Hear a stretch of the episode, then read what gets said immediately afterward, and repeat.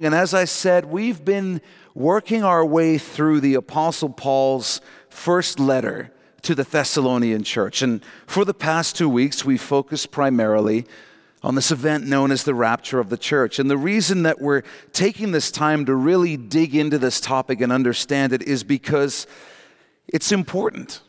It's important because when you really wrap your mind around the reality that this life is simply preparation for eternity, when you really wrap your mind around the reality that we're going to spend eternity with Jesus in heaven, it dramatically changes the way you live your life in the here and now.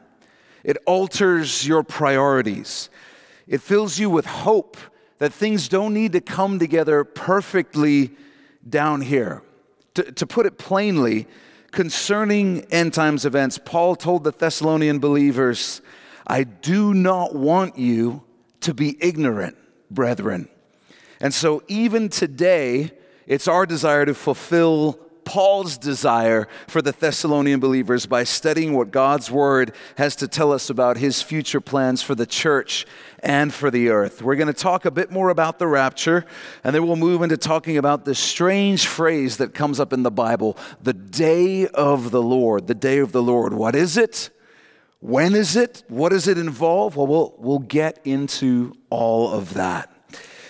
Now, when you or I talk about the concept of, of, prophecy, we'll talk about this first. We're generally referring to the classic Greek model, the classic Greek idea of philosophy, which has two basic ingredients it has prediction and fulfillment. This is the idea of prophecy that we're generally all familiar with. Somebody predicts something and it either happens or it doesn't. However, in the Hebrew model of prophecy that we see in the scriptures, there's a third dimension of prophecy. There's prediction, fulfillment, but there's also this other category called pattern. And Bible scholars have pointed out that Jesus' end times plan for his church seems to follow the pattern of a traditional Jewish wedding. So, the idea of a pattern is that something will happen in the Bible and it will serve as a pattern for something that's going to happen later on. And we've seen this many times in the scriptures with things called types, when part of a person's life will be a pattern for part of the life of Jesus or something like that. And so, scholars have discovered that Jesus' plans for his church in the end times seem to follow the pattern of a traditional Jewish wedding. And that's interesting especially because out of all the metaphors that Jesus could have chosen for the way that he relates to his church, he could have described it as being like anything. But the metaphor that Jesus chose in his word is him as the bridegroom and the church as his bride. He chose to do that. So these similarities would not seem to be coincidental. Let me explain to you what a traditional Jewish wedding would look like around the time Jesus was on the earth. So the first thing that would have to be taken care of is the payment of the purchase price. It's called the ketubah, and what some cultures would call a dowry. And until this price was agreed upon and paid, a wedding was not possible.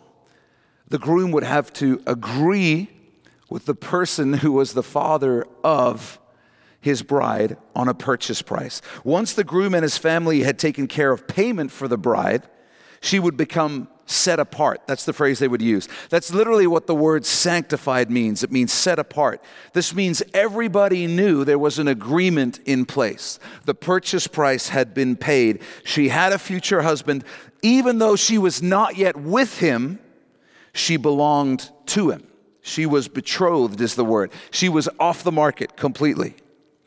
Next, the bridegroom would return to his father's house and he would go to work preparing a room addition onto the family's house. They'd just start expanding the house a little bit. While he was building this addition, while the bridegroom was working on this, the bride would be preparing herself for his imminent return.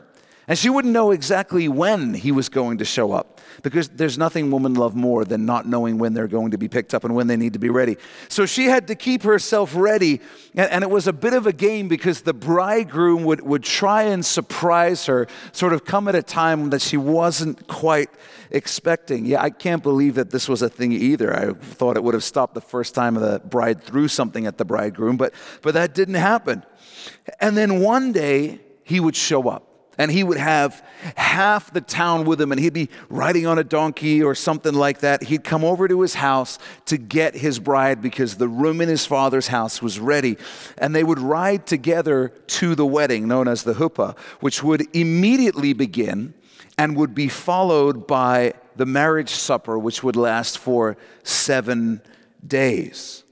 It's a perfect prophetic picture a perfect prophetic pattern of Jesus, the church, and the rapture. Because as we know, Jesus has purchased us, his bride, with his blood. We are now sanctified, we're set apart, we are reserved to be the bride of Christ in the future. Jesus, right now, has returned to his Father's house, heaven, to prepare a place for us, as he told his disciples in John 14. And while he's doing that, our job, and we get told this over and over again in the New Testament, is to be ready for his return, be watching for his return, even though we don't know exactly when it's going to happen. We do know, however, that it could happen at any time.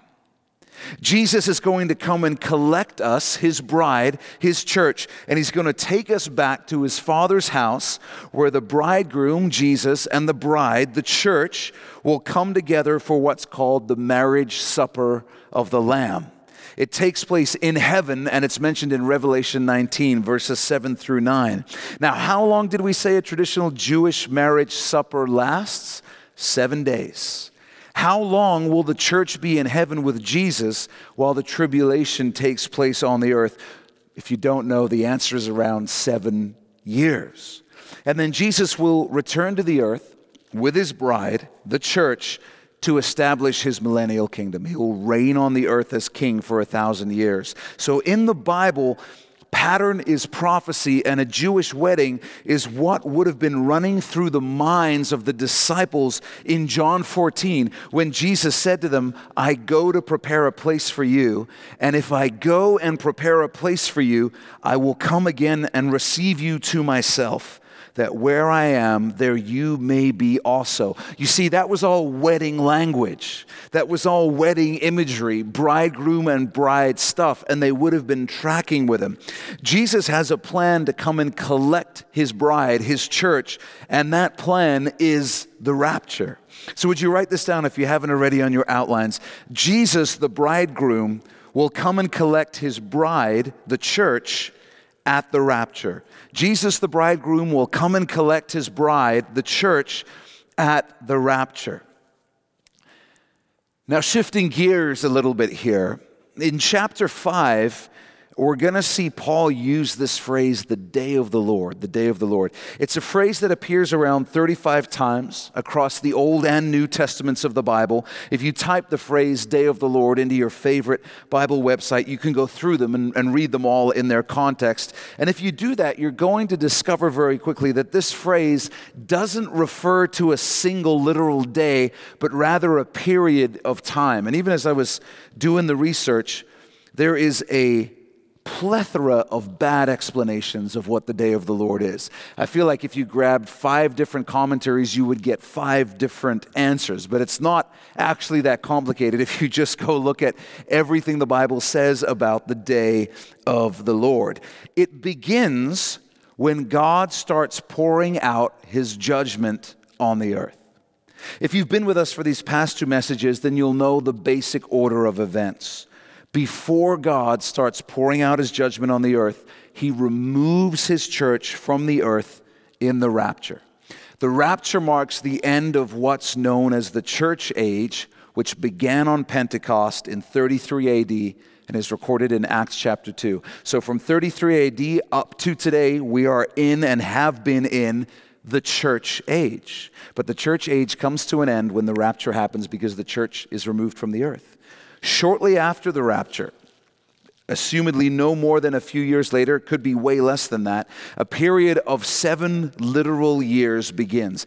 This time period is referred to in the Bible as the 70th week of Daniel. Again, if you're like, Jeff, what are you talking about? If you want to know why it's called that, you got to hop on our website and listen to our study on Daniel 9 called the 70 Weeks Prophecy. I mentioned that last week. If you haven't done it, go do it so you can track with me. God begins pouring out his judgment and wrath on the earth when the 70th week of Daniel, that seven year time period, begins. That's when God starts pouring out his judgment on the earth. So, to put it this way, if you're still with me, the day of the Lord begins when the seven year period known as the 70th week of Daniel begins.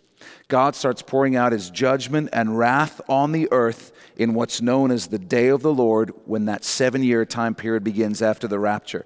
And Peter tells us that the day of the Lord goes all the way up to the end of our universe, which takes place after the thousand years of the millennial kingdom. I put it on your outline. Peter writes in his second epistle The day of the Lord will come as a thief in the night, in which the heavens will pass away with a great noise, and the elements will melt with fervent heat. Both the earth and the works that are in it will be burned up. What Peter is describing there is the moment our universe ceases to exist. God destroys our universe as he creates a new heaven and a new earth. That's right at the end of the book of Revelation if you want to read about that. So, in summation, I put this on your outline. It's a little long, but again, it's the shortest way I could get it for us. The day of the Lord is a term that covers the future time period when God judges the earth by pouring out his wrath upon it. It begins shortly after the rapture of the church and concludes with the destruction of the universe. So it goes all the way from the beginning of the 70th week of Daniel all the way to the end of the millennial kingdom. Now, we've talked before about how part of the reason Paul wrote these two letters to the Thessalonian believers was to clear up some of their confusion and concerns regarding what Paul had taught them about the end times, about eschatology. They were worried about their loved ones who had died and, and were being martyred. They were worried that their loved ones, maybe they're not going to make it into eternity because they didn't make it to the rapture. And we've talked over the past two weeks about how Paul addressed those concerns, but they were also worried about things like uh, are we in the Great Tribulation right now? I mean, people in our church are being killed by the Roman government. Are, are we in the Great Tribulation? Have we missed the rapture? Are we, are we going to go through the Great Tribulation if this isn't it? And Paul's going to address some of those answers here in chapter 5, and then he's also going to address them in his second epistle, which we'll be studying into next. Remember that, that 1 Thessalonians was a letter. It wasn't written with chapters and verses. So everything Paul's just written about the rapture in verses 13 through 18 of chapter 4 that we looked at last week, he just keeps going right here into chapter 5. And he writes in chapter 5, verse 1 but concerning the times and the seasons, brethren, so the times and seasons related to the rapture and the end times, he says, You have no need that I should write to you. Why? He says, For you yourselves know perfectly. In other words, Paul says, guys, regarding the timing of all these end times events, you don't need me to write to you about this because you already know the answers. We talked about this at length when I was with you in Thessalonica. That's what Paul is saying. Now, in verses 2 through 10, Paul is going to remind them of what they need to know about how they should live in light of the fact that the rapture could happen at any moment. And he's going to do that. This is huge. He's going to do that by contrasting. That's the key word contrasting the difference between believers, the church, the saints, and non believers. He's going to describe the difference being as stark as the difference between day and night, the difference between light and dark. And he's going to contrast the behaviors of both groups as one has an appointment with the rapture and the other has an appointment with the day of the Lord. So in verses 2 through 10, always keep in mind which group Paul is speaking to or which group he's speaking about. So let's read verses 2 and 3 together. I'm going to have you underline some things that'll bring some clarity to this. He says, For you yourselves know perfectly that the day of the Lord, underline the day of the Lord, so comes as a thief in the night. For when they, underline they, say peace and safety, then sudden destruction comes upon them, underline them, as labor pains upon a pregnant woman, and they, underline they, shall not escape. So, did you notice Paul shifted pronouns here? He's not saying brethren anymore. He's talking about them and they because he's not speaking about believers. He's now speaking about non believers. And he says that to them, to non believers, when the day of the Lord begins, when God begins to judge the earth, it's going to be unexpected. It's going to be shocking. It's going to be alarming. It's going to be disturbing. It's going to induce fear. All the things that you would associate with discovering that a thief has broken into your house in the middle of the night. So, would you write this down? The day of the Lord will come as a thief in the night to non believers. To non believers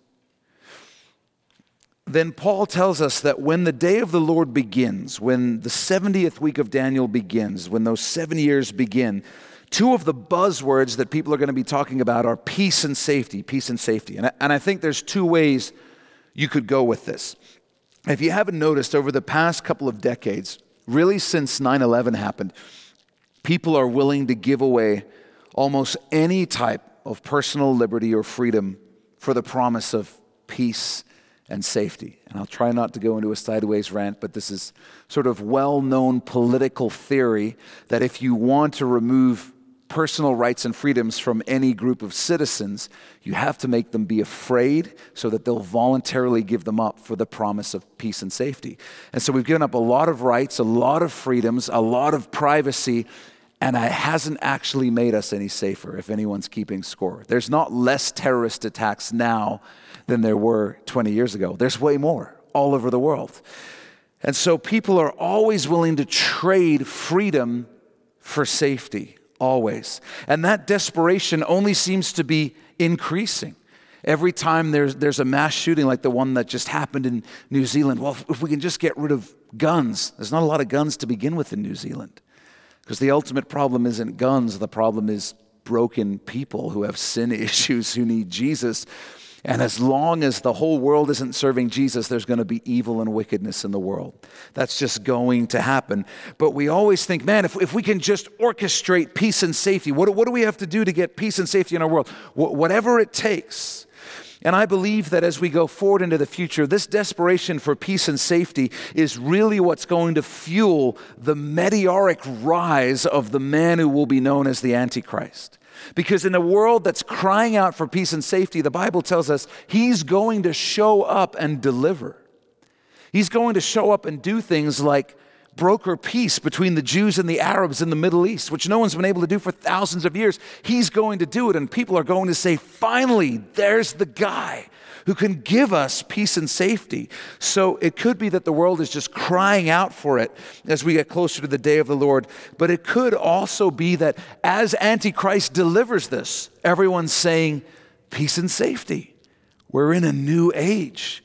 We finally got rid of all those pesky Christians in our political system and our judicial system. Now we're free to create the utopian progressive society we've always wanted. We can, we can do whatever we want. And we finally got the leader that the world needs in this Antichrist guy. I don't think his last name will actually be Antichrist, but for the purposes of these discussions, you get what I mean. That'll be a little bit suspicious, right? Bill Antichrist is my name. Something sounds off, but people will be saying we're in a new age, the age of peace and safety. Sure, sure, there's a few problems. There seems to be a little bit of wrath coming from the heavens, but but you know, this is the guy who's gonna he's gonna sort this all out. So it could be that too, or or it could be both. But Paul says that despite the world's desire for peace and safety, the day of the Lord is to come upon the earth with sudden destruction as God pours out his judgment and wrath starting at the beginning of those seven years and then turning up to 11 in the back half of those seven years, the time known in Scripture as the Great Tribulation. And he says that, that when it happens, when the day of the Lord begins to happen, it's going to be like labor pains upon a pregnant woman. Uh, here's what that means it means when it starts, this thing is irreversible. Irreversible. Too late to change your mind. And it means it's going to get more and more and more intense until the main event, till the culmination. And the main event, the culmination of the day of the Lord that this is all going to be building up to, is a new heaven and a new earth. Ultimately, before that, though, is going to be the second coming at the end of the Great Tribulation. And so things are just going to get more and more and more intense till we get to the second coming, which will take place at the end of those seven years. Paul says that those on the earth shall not escape, meaning that non believers won't be able to escape the wrath of God in the day of the Lord. Even those non believers who survive to the end of the Great Tribulation, make it to the end of those seven years, they will not survive the second coming. They will not go into the millennial kingdom. Non believers will not go into the millennial kingdom. You can read about that in Revelation 19. And so now Paul is going to contrast the experience of the non believer with the experience of the believer. So, if that's what's going to happen to the non believer in the end times, it's going to be like a thief in the night. What's going to happen to the believer? Verse 4. Now, underline this. He changes pronouns again and he says, But you, underline you, brethren, but you, brethren, are not in darkness, so that this day should overtake you, underline you, as a thief. Verse 5, underline, you are all sons of light and sons of the day. And then underline, we, we are not of the night nor of darkness. For the believer, the day of the Lord will not be like the unexpected appearing of a thief. Because when the day of the Lord overtakes the earth, the believer will be in the light, in the day. They'll be where? In heaven with the Lord, the one we long to be with. For the non believer, the day of the Lord is a day of fear and inescapable destruction, but not so for those of us who love the Lord. And so, even though we're not going to be here for Antichrist, for the day of the Lord, for all that, even though we're not going to be here, we still pay attention to the signs of the times going on around us. And the illustration I love to use, you've heard me do it before, is I say, it's sort of like when you go to Costco and there's Christmas decorations, you know Thanksgiving's almost here, right? So here's the idea when you see signs for the day of the Lord approaching, signs for the enormous surveillance state that the Antichrist is going to oversee coming into place. When you see countries forming political agreements that are prophesied in the Bible, then you begin to say, well, we're, we're close to the day of the Lord, which means we're even closer to the day of the rapture, which is what we're looking for. More importantly, we look for the coming of Jesus because we love him and we long to be with him. And earlier in this very letter, you might remember, Paul identified that behavior, longing to see Jesus, longing for his coming. Paul said that behavior is one of the basic evidences of being a Christian. One of the three basic evidences. If you love the Lord, then you can't wait to be with Him. If you love the Lord, then you'll be looking for His arrival. It's a concept called the doctrine of imminence. It's the doctrine that teaches Jesus could come for His church at any moment. And so we should be living our lives accordingly. But it's also a concept that's often mocked by those who say something like, and maybe you've heard this before Jeff, people have been expecting the rapture to happen at any moment for almost 2,000 years now. And guess what? It hasn't happened. Why would you expect things to be any different today? And what's so tragic is that it's believers who say things like this. I've never had a non believer mock me for thinking the rapture is going to happen in my lifetime, that my timing was off. It's believers who say that. And it always astounds me because the Bible speaks very specifically to believers who express that sentiment. I put it on your outlines. Peter wrote this again in his second epistle. He said, Scoffers will come in the last days walking according to their own lusts and saying, Where is the promise of his coming? For since the fathers fell asleep, all things continue as they were from the beginning of creation. Sounds a lot like what you hear from a lot of believers today. And these scoffers refer to the fathers. And when Peter wrote that, the fathers would have been referring to the Old Testament patriarchs, guys like Abraham, Isaac, and Jacob. In our context today, it's almost like people say that referring to the early church fathers, and they say, you know, the earliest church fathers, the apostles, they died expecting the rapture in their lifetime. It didn't happen. Almost 2,000 years later, it still hasn't happened.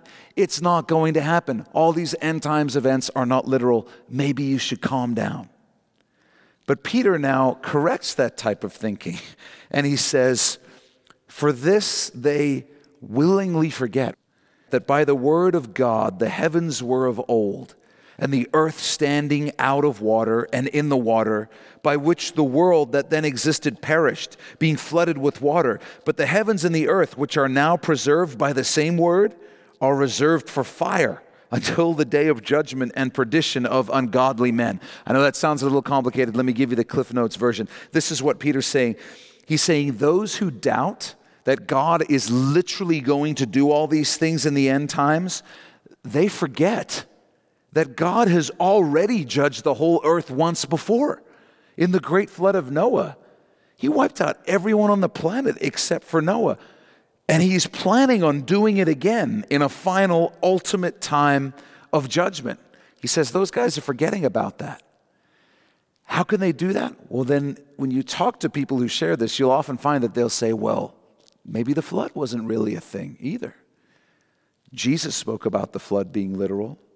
Peter is speaking about the flood being literal.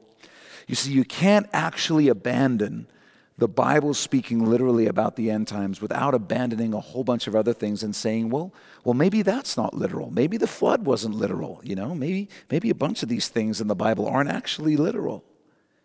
And then Paul goes on to say, but beloved, do not forget this one thing that with the Lord, one day is as a thousand years, and a thousand years is one day. The Lord is not slack concerning his promise, as some count slackness, but is long suffering. He's patient toward us, not willing that any should perish, but that all should come to repentance. Again, Cliff Notes version.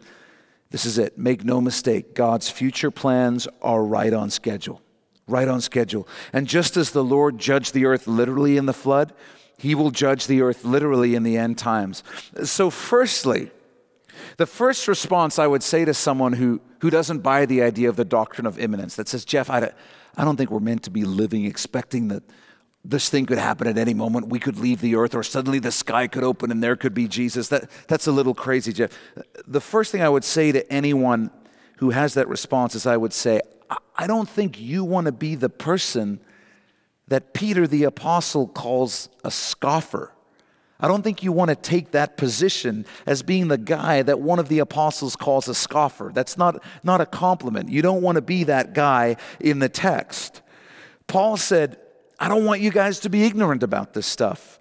The return of Jesus is the most frequently referred to doctrine in the New Testament. Get this one out of every 13 verses in the New Testament focuses on the return of Jesus and tells us that we should have a sustained expectation as we wait on him. One out of every 13.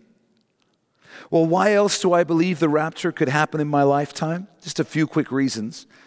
Firstly, because Jesus and his word tell me repeatedly to look for his coming and to live ready for it over and over again. Peter, Paul, John, Jesus, the other New Testament writers, they tell us Look for his appearing, long for it. We should do that, number one, because the Bible says we should. That's why I believe it could happen in my lifetime. Why else? Well, because in Daniel 12 4, Daniel is told that in the last of the last days, our understanding of Bible prophecy will increase. In other words, there'll be things in the last of the last days that believers are going to understand that are in the Bible and are in Bible prophecy that no other generation of believers before them could understand. There's literally things in the Bible that God has designed so that they will only be unlocked We'll only be able to understand them in the last of the last days. There are prophecies in the New Testament from Jesus, Paul, Peter, John, and others. The church age laid out in order in Revelation chapters 2 and 3, only discernible in the last 100 and 150 years. It took that long for the pattern to emerge and unfold across history. Our ability to take end times prophecy literally due to advances and developments in technology, population, and politics. We can take almost everything the Bible says about end times prophecy literally because the world has changed. And most importantly, the fulfilled prophecy of Israel becoming a political nation again.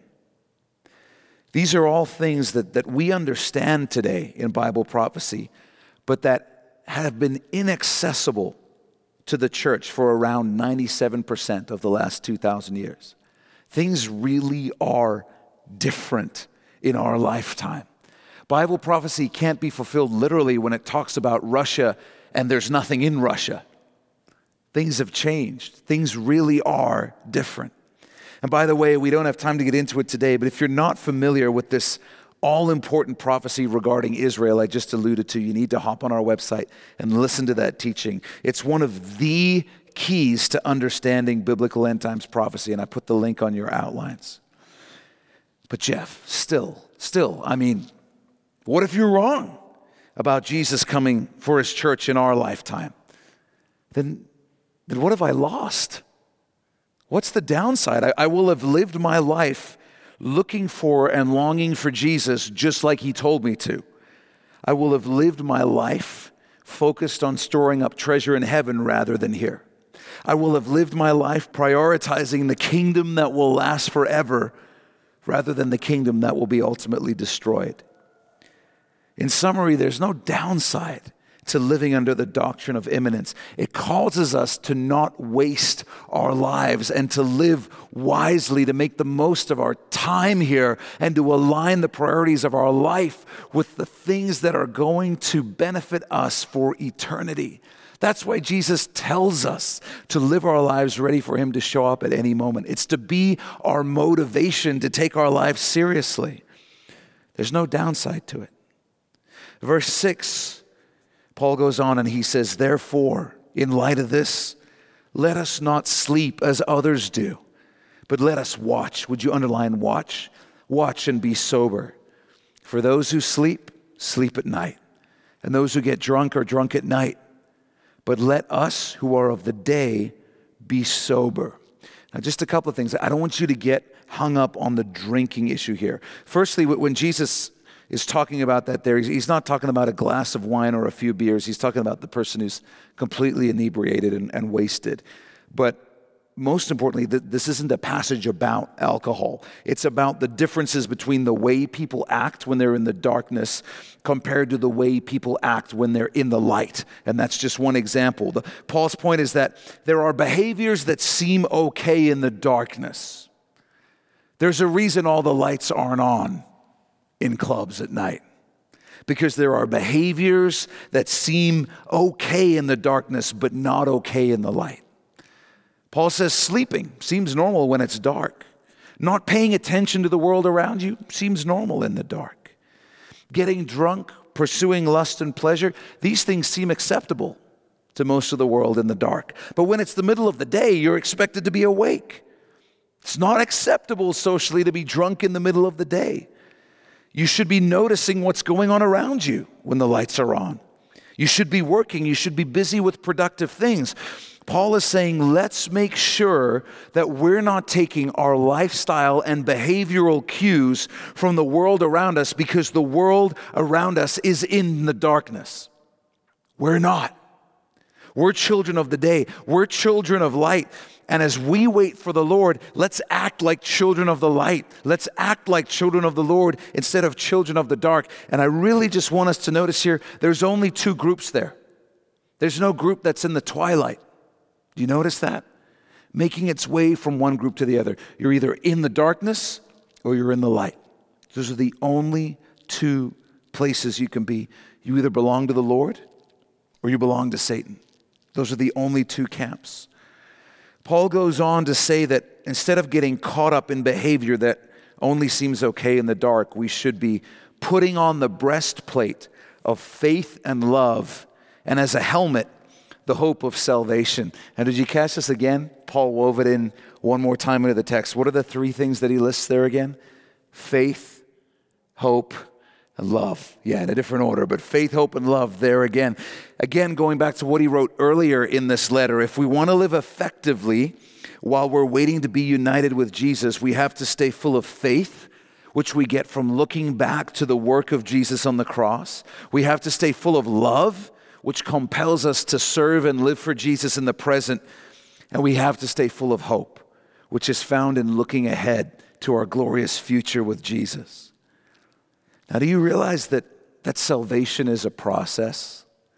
Uh, when you and I give our lives to the Lord, we enter into a process that's part of salvation called sanctification. We're saved, we're secure, our eternity is secure, but the working out of our salvation is this process called sanctification.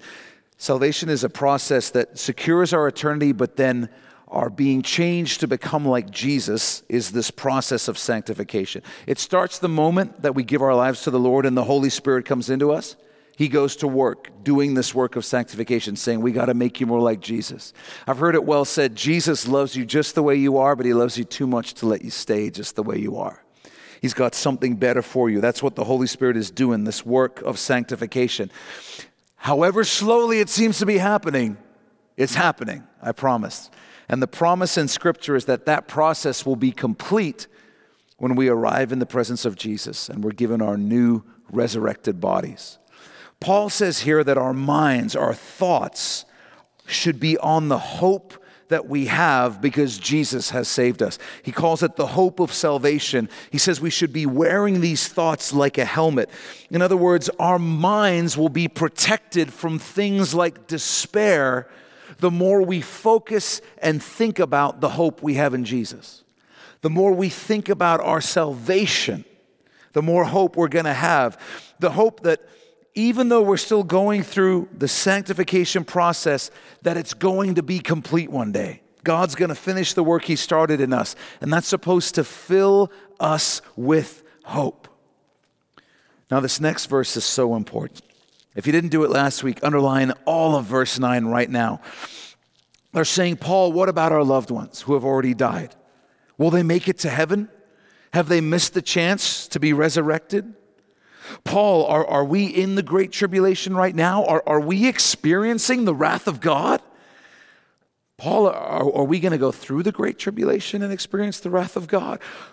All these questions are answered in verse 9. Paul says, For God did not appoint us to wrath, but to obtain salvation through our Lord Jesus Christ. And what did Jesus do for us? Verse 10 who died for us. Underline that, who died for us. So Paul says, no, God has not appointed us for wrath. On the contrary, he did just the opposite. He died for us specifically so that we would not have a future appointment with his wrath. Ever. Paul isn't adding the phrase, who died for us, just to fill up space and sound nice. He's pointing to the death of Jesus as the ultimate contrast to God appointing us to wrath. It's the exact opposite. Just like he's been contrasting the believer and the non believer as day and night, light and darkness. That's what he's doing here. He's saying the polar opposite to us having an appointment with the wrath of God is us having an appointment with salvation. And then he says that whether we wake or sleep, we should live together with him. Would you write this down? This is it. Simply put, Jesus took our appointment with God's wrath on the cross and instead appointed us to obtain salvation. We did have an appointment with wrath, but Jesus took that appointment for us at the cross and instead gave us an appointment with salvation. We talked about this last week, but I just want to touch on it again because this principle is so key to understanding the end times. And when you get this, it just destroys so many wrong ideas and teachings about the end times. If you can just understand how clear this one doctrine is in Scripture, you'll understand so much and be able to realize so many ideas that are off. Jesus promised that us as believers, we'd have tribulations in the world. That just means we'd have troubles, trials, persecutions, bad stuff. Why? Because we still live in fallen bodies in a fallen world. That means we're not immune to things like sickness or accidents or job loss or tragedies or taxes. Additionally, the Bible tells us that we have an adversary, the devil, who walks about like a roaring lion seeking whom he may devour. And so, because of that, we also experience trials and troubles due to the wrath of Satan. We belong to Jesus. Satan hates Jesus, so Satan tries to hurt his kids, the Father's kids, you and I. And so we experience the wrath of Satan, who stirs up the wrath of man against those who belong to the Lord. However, as we said last week, there's absolutely no biblical basis for claiming that believers ever experience tribulation as a result of the wrath of God. There's nowhere in the New Testament you can point to, not one verse, and say, ah, see there? The church has an appointment with the wrath of God. Paul has just told us explicitly God did not appoint us to wrath, but to obtain salvation through our Lord Jesus Christ. And Paul is speaking there about the wrath of God. Again, we covered this last week, but how do we know he's talking about the wrath of God? Because when Paul wrote this, he had already experienced the wrath of man. And he wasn't confused. He understood that when he had been beaten, in Philippi to within an inch of his life, when he had had people try to kill him multiple times, he understood none of that was the wrath of God. Otherwise, he wouldn't have written, God did not appoint us to wrath. But he understood none of that was the wrath of God, that was the wrath of man stirred up by Satan.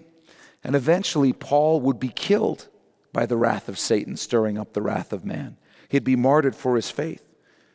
And yet, Paul wrote, God did not appoint us to wrath. So he's speaking about the wrath of God. Now, the rapture takes place, and then shortly after that begins the seven year period known as the 70th week of Daniel. That's when God's judgment and wrath begin being poured out on the earth. That's described in the book of Revelation at length in chapters 6 through 19. And the amazing thing is, you know this. As you read those chapters, it's clear that everyone on the earth understands this is the wrath of God. There's no one going like, man, we sure have had some rotten luck with enormous meteors falling from the sky recently. There's no, nobody's doing that. Everyone understands what's going on. I'll read to you from Revelation 6 one more time. It says this and the kings of the earth, the great men, the rich men, the commanders, the mighty men, every slave and every free man hid themselves in the caves and in the rocks of the mountains, and said to the mountains and rocks, Fall on us and hide us from the face of him who sits on the throne and from the wrath of the Lamb. For the great day of his wrath has come, and who is able to stand? So, according to the Bible, in those seven years, the whole world knows and understands that they're experiencing the wrath of the Lamb, the wrath of Jesus. Now, please understand this because it's so important. What takes place in Revelation chapter 6 through 19, the day of the Lord, the 70th week of Daniel, the great tribulation, is not the result of living in a fallen world. It's not the wrath of Satan, it's not the wrath of man. It is, according to the scriptures, the wrath of the Lamb. And Paul said, God did not appoint us to wrath. It's real simple. Let me put it like this just follow the logic with me. If God's wrath is being poured out on the earth, and the church is not appointed to wrath. Very simply, then the church cannot be on the earth when God's wrath is being poured out. God says to you and I, You do not have an appointment with my wrath. And then God says, I'm going to be pouring out my wrath right here. Either God's going to be a liar or he's going to keep his word by removing you from the place where he is pouring out his wrath. That's exactly what he's going to do in the rapture. The earth has a future appointment with the wrath of God. Believers in the church do not ever have an appointment with the wrath of God.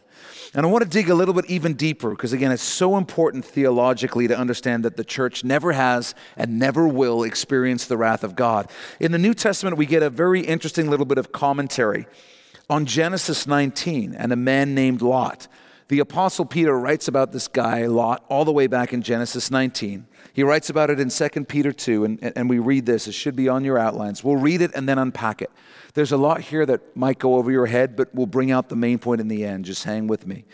He says, For if God did not spare the angels who sinned, but cast them down to hell, the literal word there is Tartarus, another story for another day, and delivered them into chains of darkness to be reserved for judgment and if God did not spare the ancient world, but saved Noah, one of eight people, a preacher of righteousness, bringing in the flood on the world of the ungodly, and turning the cities of Sodom and Gomorrah into ashes, condemned them to destruction, making them an example to those who afterward would live ungodly, and delivered righteous Lot, who was oppressed by the filthy conduct of the wicked. For that righteous man dwelling among them tormented his righteous soul from day to day by seeing and hearing their lawless deeds. Then, then underline this the Lord knows how to deliver the godly out of temptations. The word temptations is literally trials, and to reserve the unjust under punishment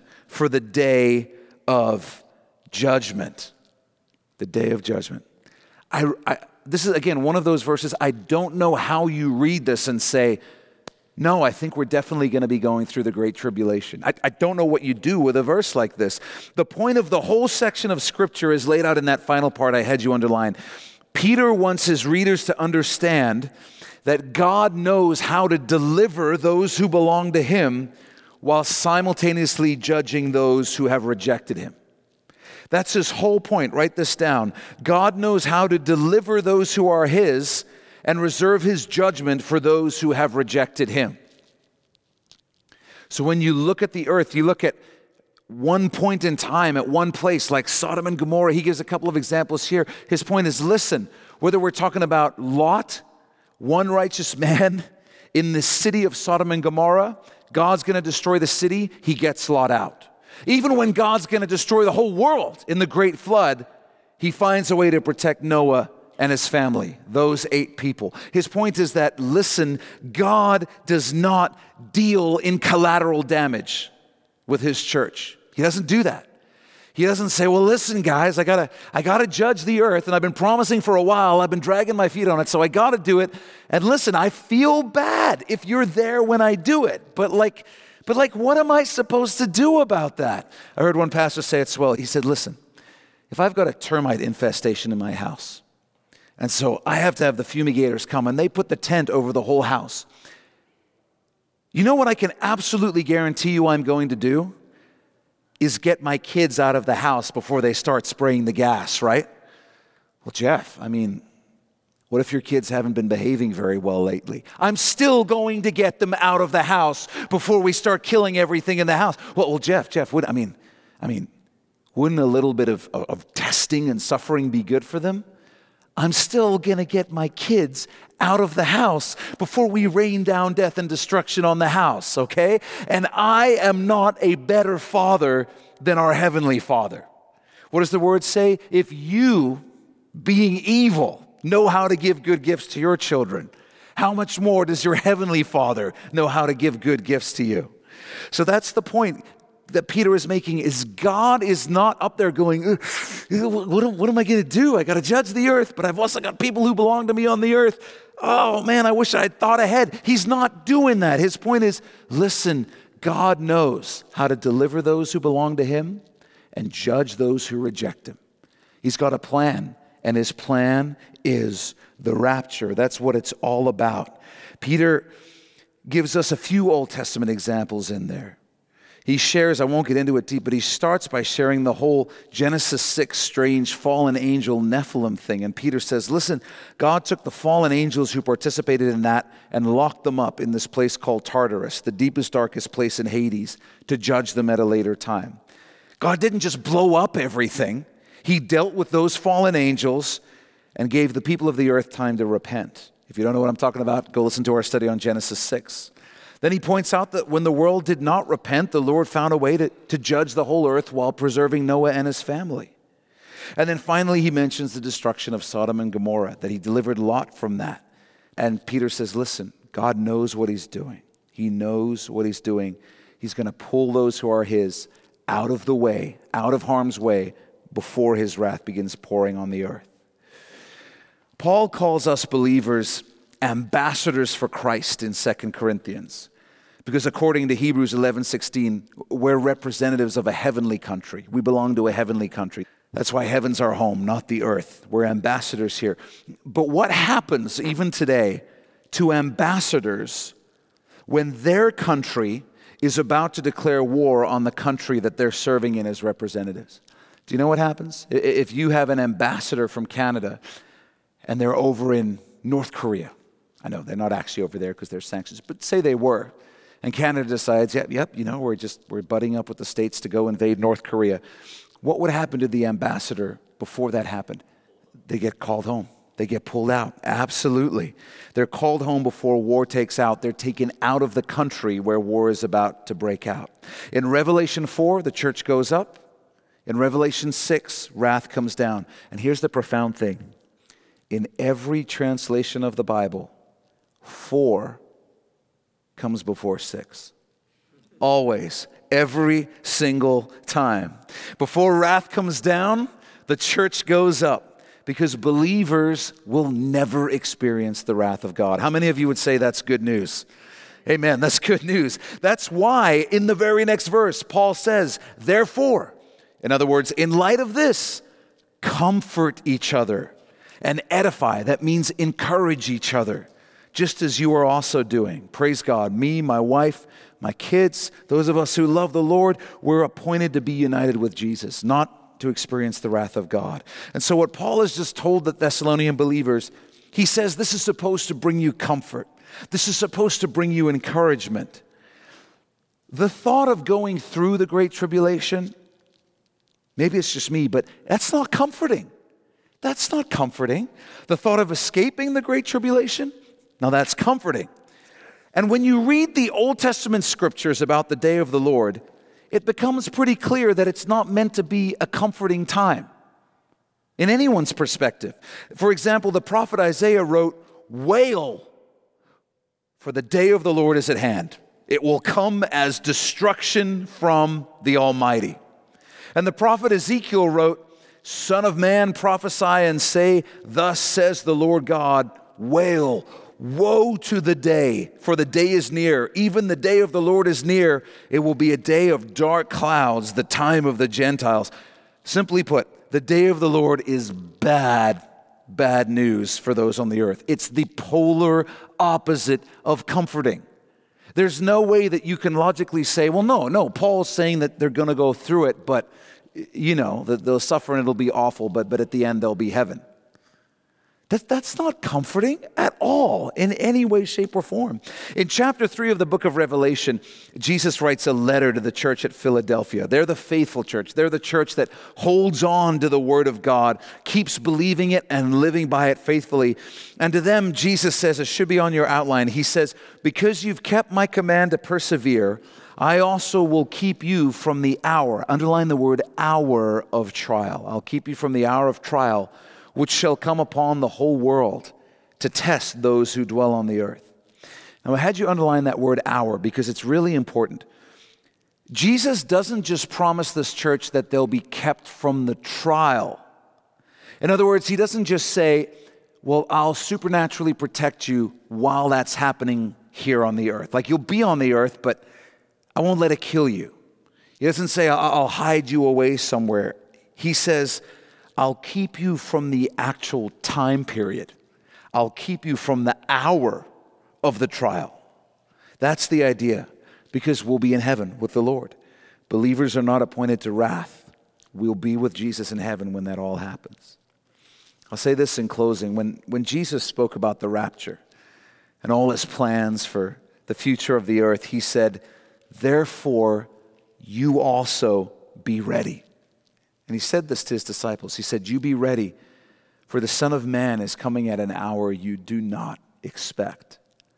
And I think the best way to interpret that is simply as be ready for Jesus coming sooner than you expect, and be ready for Jesus to come later than you expect.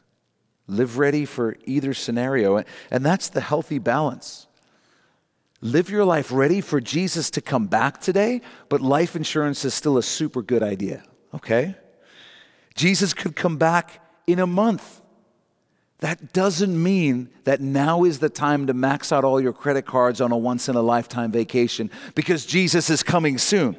You, don't do that. I need to be ready for Jesus to come back today, but I also need to be ready for him to come back in 30 years. The believer is called to live ready for the Lord to come back at any moment, any moment. And so, as we wrap up, this is my simple thing I want to ask us to ponder as we spend some time in prayer and worship. There's communion available in the back. Take it today, man. Celebrate what the Lord has done for you, that He saved you, that He's got a plan to spare you from the great tribulation.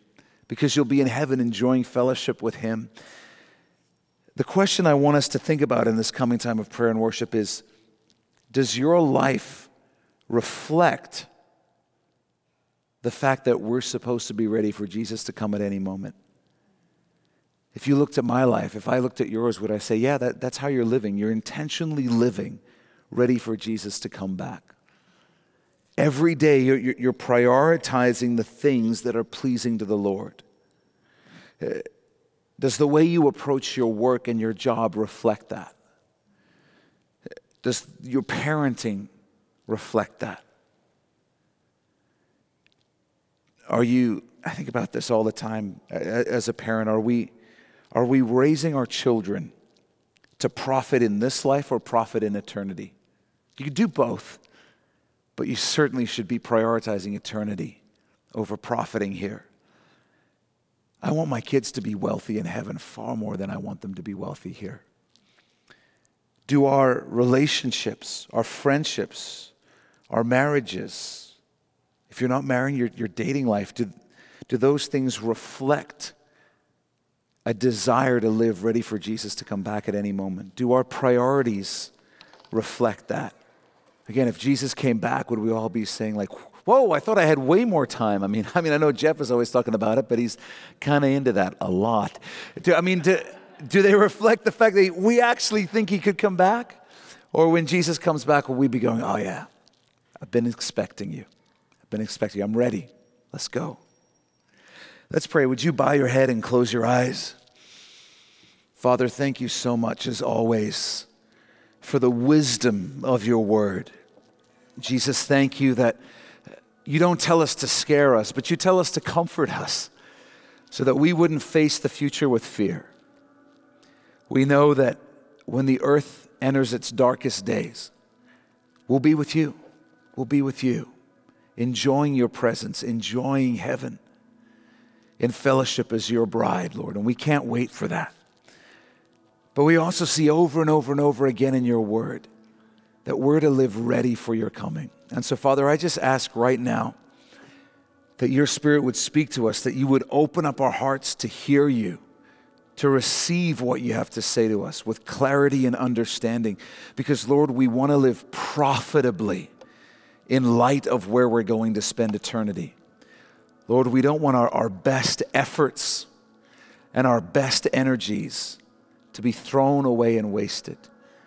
Help us to do everything as under the Lord, as you've called us to.